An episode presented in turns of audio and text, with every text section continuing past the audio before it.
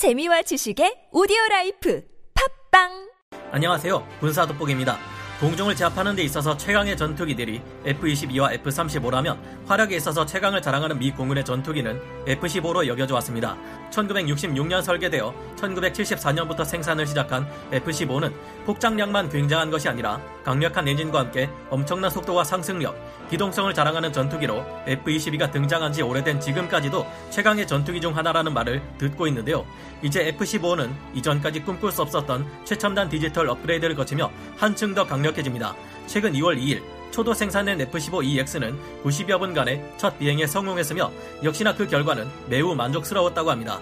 이전에 비교할 수 없이 더욱 강력해지는 F-15EX는 기존의 F-15와 비교해 무엇이 다르며 왜 미 공군은 F-35와 같은 스텔스 전투기를 놔두고 27조 5,060억 원이라는 큰 예산을 들여 F-15EX를 144대나 도입하려는 걸까요? 지금부터 알아보겠습니다. 전문가는 아니지만 해당 분야의 정보를 조사 정리했습니다. 본의 아니게 틀린 부분이 있을 수 있다는 점 양해해 주시면 감사 하겠습니다. 어떤 전투기이든 노후가 되면 원래 생기지 않던 문제도 자꾸 발생하기 마련입니다. 생산된 지 오래된 낡은 전투기 F-15CD 전투기는 과도한 운용 유지 비용 때문에 미 공군의 머리를 아프게 하고 있었는데요. 하지만 미 공군에서는 공중 제압기인 F-22의 경우 가격이 1.5억 달러에서 2억 달러, 하나 약 2,200억 원 이상으로 너무 비싸고 유지비 도 너무 비싸다는 점 때문에 더 많은 숫자를 운용하기 어려웠습니다. 거기에다 이미 생산까지 종료되어 버려 구매하기도 어려운 실정이 되었죠. 그 대신 차세대 스텔스 전투기인 F-35가 나왔지만 이것 또한 꽤 비싸기도 하거니와 유지비도 장난이 아니라는 점이 이 공군에게 걱정을 불러오게 됩니다. 게다가 스텔스 성능을 발휘하기 위해 내부 무장 창에만 무장을 탑재할 경우 폭장량이 확 줄어들어 버리는 문제가 있습니다.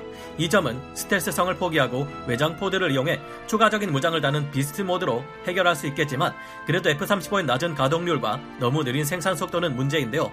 그래서 미 공군은 스텔스라는 이점은 없지만 최강의 화력을 자랑하는 데다 유지비가 훨씬 저렴하며 공대공 전투에도 특화된 대형 공중 제압기 F-15를 업그레이드해 성능을 비약적으로 끌어올리고 이를 작전에 적극적으로 이용하려는 계획을 가지고 있는데요. F-15EX를 활용할 경우 스텔스 전투기의 부족한 활용 문제를 충분히 커버할 수 있습니다.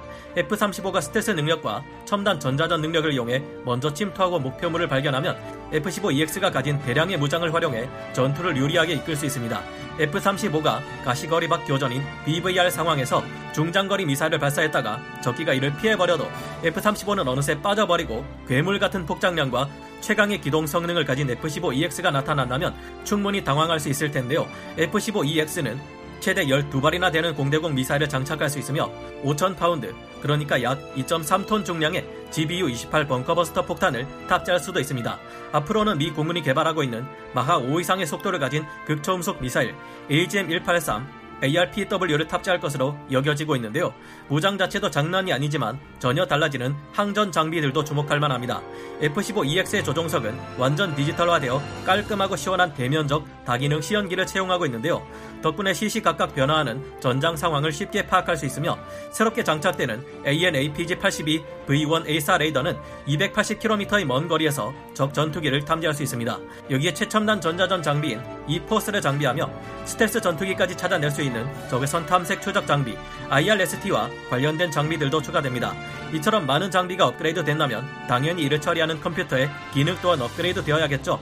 F-15EX는 세계 최고의 처리 속도를 자랑하는 미션 컴퓨터 ADCP-2를 사용해 이전과는 비교할 수 없는 작전 능력을 자랑하게 됩니다. F-15EX는 얼마 전인 3월 11일 미국 플로리다주 에글린 공군 기지에 배치되었고 앞으로 통합 운용 테스트 비행을 시작한다고 하는데요. 앞으로 144대의 F-15EX는 미 공군의 노후된 F-15CD 항공대를 대체하고 F-15E 스트라이크 이글 항공대를 보강하며 2050년대까지 운용될 예정이라고 합니다. 우리나라에도 F-35A 스텔스 전투기들이 들어오는 만큼 언제가 될지는 몰라도 업그레이드된 F-15EX와 F-35 스텔스 전투기가 함께 훈련 및 작전을 수행하는 장면을 볼 수 있을지 상상해 보게 되네요. 오늘 군사 돋보기 여기서 마치고요. 다음 시간에 다시 돌아오겠습니다. 감사합니다. 영상을 재밌게 보셨다면 구독, 좋아요, 알림 설정 부탁드리겠습니다.